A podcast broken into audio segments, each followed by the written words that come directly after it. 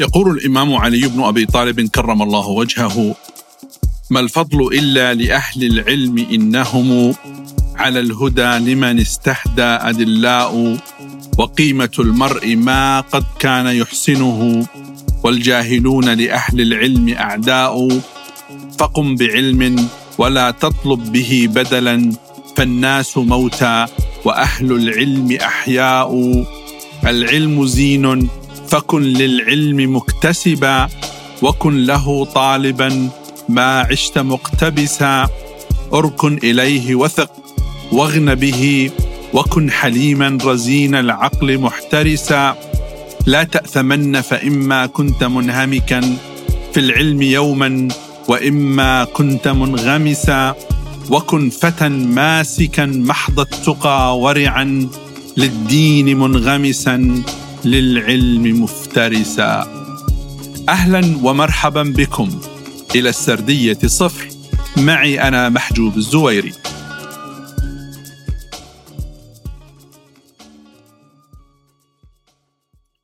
في الحلقة الرابعة والتي تحمل عنوان التعليم في زمن الجائحة يقف راوي السردية عند مسألة التعليم والذي طرأ عليها في زمن الجائحة.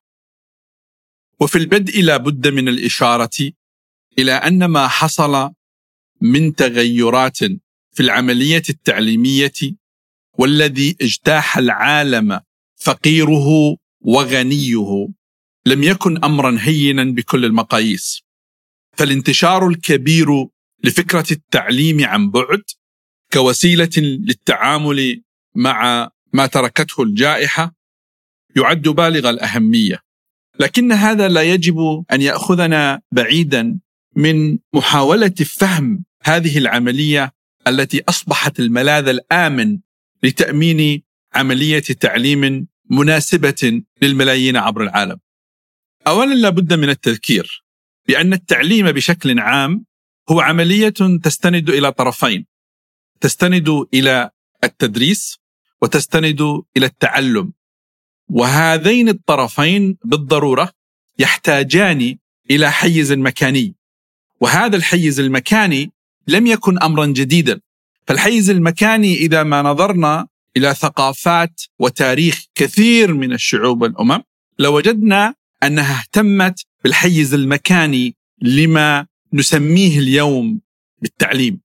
ويكفي الإشارة إلى مثالين في الثقافة العربية الإسلامية ارتبط المسجد بعملية التعليم فهو الحيز المكاني الذي إضافة إلى دوره المهم في إقامة الصلاة وتأمين المنافع الأخرى هو أيضا مكان للتعليم ولذلك شهدنا منذ صدر الإسلام تبوء هذا المكان المقدس المكانة الكبيرة في عملية التعليم. ثم إذا نظرنا إلى الثقافة المسيحية لوجدنا أن الكنائس أيضا اهتمت بهذا الدور وتولت عبر مراحل تاريخية مختلفة عملية التعليم وأن تكون هي أو أماكن تابعة لها أماكن للتعليم. من هنا الحيز المكاني يحتل مكانة كبيرة في عملية التعليم. وذلك لمسألة بسيطة وهي الإيمان بأن عملية التعليم هي عبارة عن عملية تتلمذ بين طرفي عملية التعليم هذه وهما المعلم والمتعلم. من هنا كان التركيز دائما على هذا الحيز المكاني. اعتنت الحكومات بهذا الأمر، بنت المدارس، أوجدت النظم التعليمية الإلزامية، بنيت الجامعات. حتى وهنا نعود لتاريخنا العربي الإسلامي. فكرة المدارس في الحضارة العربية الإسلامية المدرسة المشهورة المدرسة النظامية التي بنيت في بغداد والتي أسسها نظام الملك هي مكان للتعليم اجتمع فيها المتعلم والمعلم. فهي الفضاء الحيز الذي يقول بأن عملية التعلم هي عملية متكاملة. ليست مرتبطة فقط بالمعلومات وبتبادل المعلومات. فالتعليم هو عملية أوسع من تبادل المعلومات. من هنا جاء التركيز على أن يكون هنالك في القديم آه، مكتبات ومرافق أخرى من شأنها أن تعظم من هذه التجربة. وهذا الأمر لم يكن فقط في العالم الإسلامي بل أيضا في آه، أجزاء أخرى من العالم. هنالك في آه، مراحل معينة في الغرب وحتى في حضارات في آسيا مثل الصين ومثل الهند. لذلك هذا هذا الاهتمام بالبعد المكاني وبالمعلم والمتعلم أن يكونوا في حيز مكاني واحد وفي الغالب حيز زماني واحد هذا تعريف مهم لعملية التعليم وهو لم يتغير. على العكس أخضعت كل الأنظمة السياسية عبر آلاف السنوات هذا الأمر للتجربة الفعلية وطوعت أدواتها لتنفيذه. من هنا لاحظنا كما قلت انتشار الأماكن التعليمية على أنواعها المختلفة ما نعرفه المدارس والجامعات إلى غير ذلك من اماكن التعليم الأخرى المرادفة أو المساندة لهذه الأماكن المعروفة. وهذا الأمر له علاقة بالإيمان بأن فكرة التعليم فكرة شاملة لا تتعلق فقط بتبادل المعلومات مرة أخرى. سنوات بقي الأمر على هذا الحال والكل كان عندما يتحدث عن التعليم يتحدث عن المكان مباشرة. بالضرورة كان هناك عقبات، بالضرورة كان هناك مشاكل تواجه الكثيرين في إنه ليس من اليسير أن يجتمع المعلم والمتعلم في مكان واحد، وربما اجتهدوا في عملية التواصل وفق ما كان لديهم من من أدوات للتواصل. ولذلك نحن كان دائما آه، في في الحس الإنساني وفي الوعي الإنساني مسألة التعليم هي مسألة مرتبطة بالحيز المكاني والزماني الذي يجتمع فيه عنصران آه، مهمان في العملية التعليمية. إضافة فكرة التتلمذ والإيمان بضرورتها كان هنالك أيضا يقين بأن هنالك مكتسبات أخرى تتعلق آه، مكتسبات اجتماعية مكتسبات عاطفية مكتسبات قيمية من وجود هذا التعليم في مكان واحد وفي زمان واحد. وكان هناك أيضا يقين من تبادل هذه التجارب بين المتعلمين وبين المعلمين وكان أيضا هنالك يقين بأن هذه العملية لا تصبح غنية إلا من خلال هذا الأمر ومن خلال هذا الوجود ومن خلال هذا الوجود في المكان وفي الزمان. هنا كان النقاش يركز على فكرة أيضا أن التعليم يرتبط بالمعلومات، يرتبط بالمعارف، يرتبط بتبادل التجارب، وهو ما عرف فيما بعد نظريات التعليم لاحقا في تبادل أيضا المهارات المختلفة التي يراد للإنسان أن يحصل عليها مع انتهاء أي مرحلة تعليمية سواء كان ذلك في المدارس أو في الجامعات. منذ ثمانينيات القرن الماضي بدأ هناك حديث عن أن قطاع كثير من الناس قطاع لا بأس به لديه مشكلات في التعليم. فطرح لأول مرة سؤال أساسي ما الذي يجب فعله مع أولئك الذين لديهم محددات ومعوقات في التعليم بسبب إما المكان أو الزمان وبسبب عدم القدرة على أن تجد المكان الذي يكون فيه المعلم والمتعلم مع بعض في وقت محدد. ومن هنا بدأ التفكير في البدائل الموجودة مع واركز هنا على هذه القضية مع الإبقاء على فكرة التعليم الذي هو موجود في مكان وفي زمان واحد وفق ما هو معروف لدينا جميعا في النظم التعليمية التي تطبقها الحكومات عبر العالم. وتستخدم الأدوات البسيطة في التعليم التي نعرفها أيضا من قلم وورق وإلى غير ذلك من هذه من هذه الوسائل في التعليم.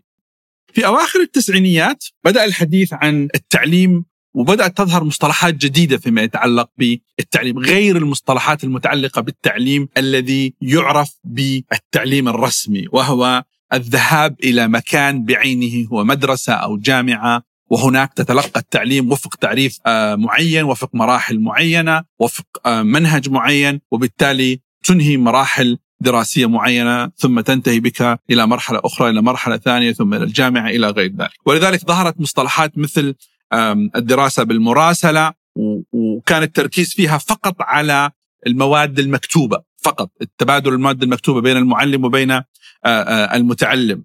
وكان في ما يسمى بالتعليم عن المسافة. وعادة كان التركيز فيه أيضا على الكلام المكتوب في الغالب وإمكانية تقييم هذه المعرفة التي لدى الأشخاص المتعلمين من خلال ما يكتبون وما لديهم من معرفة وفق ما يزودونه من نصوص مكتوبة.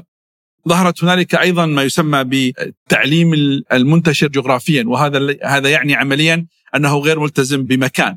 وهذا الحقيقة له علاقة ببداية الاستخدام الأكثر توسعا في موضوع التكنولوجيا. وكان القصد منه تجاوز قضية الزمن والمكان بقدر الإمكان. ومرة أخرى كانت هذه وسائل موازية فقط مع رفض النظم التعليمية الأساسية التي تركز على وجود المؤسسات التي تؤمن آه، هذا التعليم في المكان وفي الزمان آه، المحددين.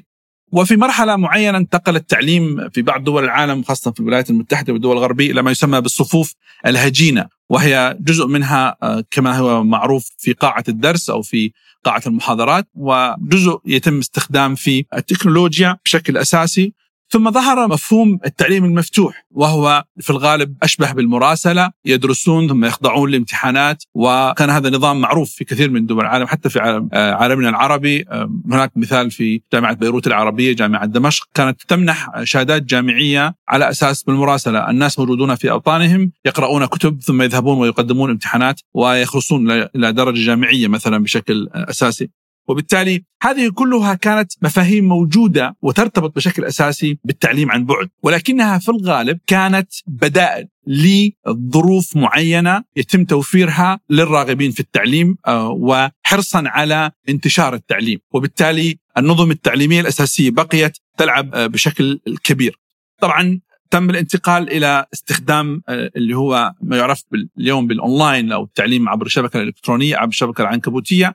والذي أيضا تقدم بشكل أكثر لأنه صار في أدوات صار في أدوات آه، ليست فقط الكتاب أو الشيء المطبوع صار في مواد فيلمية صار في فيديو صار في وسائل تواصل أكثر. وبالتالي تقدمت تفاصيل العملية التعليمية إلى مرحلة أكثر أهمية. آه، ثم انتقلنا إلى التعليم الإلكتروني بشكل كبير واللي صار في مؤسسات تمنح درجات جامعية في في هذا الأمر. طبعا بقي آه، هذا الأمر موازيا وأن الأساس والمعترف به والذي آه، هو محط الاهتمام هو التعليم الذي يحصل في المؤسسات المعترف بها وهي المدارس والجامعات. الجائحة جاءت لتقول ولتطلق صرخة واضحة لا لترف الانتقائية ليس لدى المجتمع الإنساني منذ مارس 2020 إلا خيار واحد هو أن يتعلم عن بعد وأن يكون المعلم والمتعلم كل واحد في مكان والمساحة والحيز المكاني للالتقاء هو ذلك العالم الافتراضي وهذا في حد ذاته نقل العالم بأسره نقلة مفاجئة وكان بمثابة اختبار لقدرة الدول والمؤسسات التعليمية في العالم على التعامل مع هذا التحدي. لا شك أن الجميع في دول العالم عانى واجه صعاب لأن التعليم عن بعد طرح جملة من التحديات. اولا طرح مفهوم أهمية المكان والتقارب الاجتماعي في عملية التعليم، إلى أي مدى يمكن أن تؤثر هذه على عملية اكتساب المعرفة، اكتساب التجارب، فكرة التتلمذ التي ذكرتها في بداية هذه الحلقة. أهمية المكان، هل هذا العالم الافتراضي قد يكون بديلا لاكتساب التجارب أن يوفر للطلبة ما يوفره الحيز المكاني الفضاء المدرسة فضاء الجامعة. طرح سؤالا اساسيا حول آه، العالم يتحدث عن معارف مشتبكة مع المهارات وأن المطلوب أناس وخريجون سواء كان ذلك على مستوى المدارس أو حتى الجامعات ما لديهم مهارات عالية. وهذه المهارات تكتسب في الفضاء الجامعات الفضاء المكاني قاعات الدراسة الأنشطة المرادفة والموازية للعمليه التعليمية.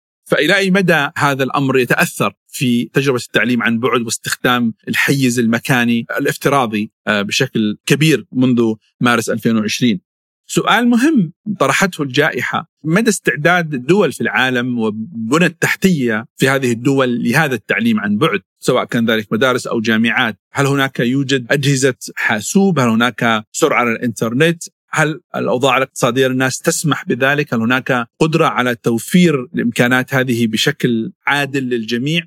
أضف إلى ذلك إلى أي مدى يمكن التعامل مع هذا التحدي في ظل تفاوت الاقتصاد الذي يشهده العالم من عالم متقدم وعالم فقير فهل صحيح أن المتعلم في أفريقيا أو في أمريكا اللاتينية لديه نفس الظروف التعليمية التي يواجهها أو أو يعيش فيها شخص الولايات المتحدة وحتى داخل الولايات المتحدة جميع الدراسات أظهرت أن هناك أيضا تفاوت كبير داخل الولايات الأمريكية بين فئات لا تمتلك الحقيقة البنية التحتية لأن تتعلم عن بعد. وبالتالي صحيح أن المجتمع في كثير من دول العالم استطاع أن ينقذ نفسه مرحليا في مرحلة التعليم عن بعد وأن يوفر بديلا لعملية التعليم. لكن في ذات الوقت طرح أسئلة كثيرة حول كيفية التعامل مع التعليم عن بعد إذا ما أصبح هو الخيار الوحيد.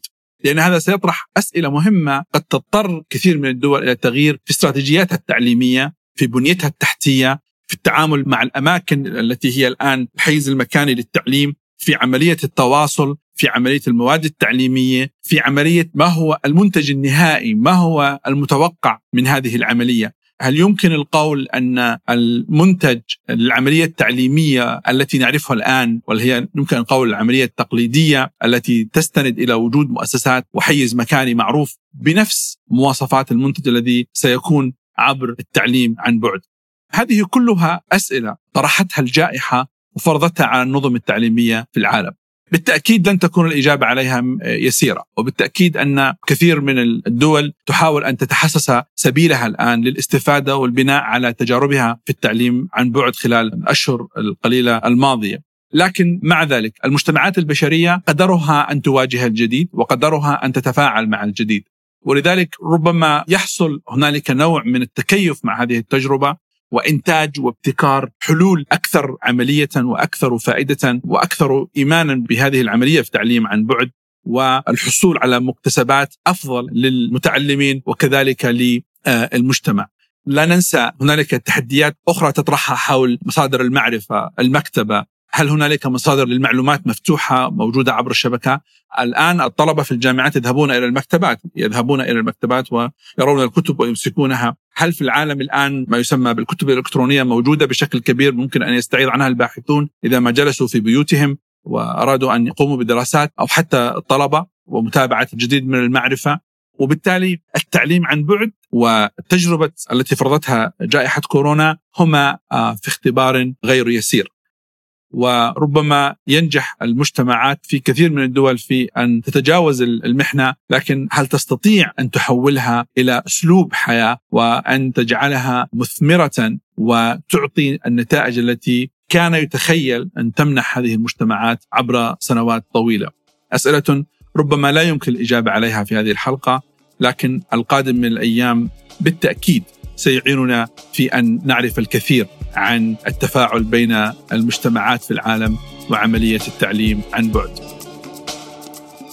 أشكركم على المتابعة وإلى اللقاء في حلقة قادمة وحفظ الله الجميع.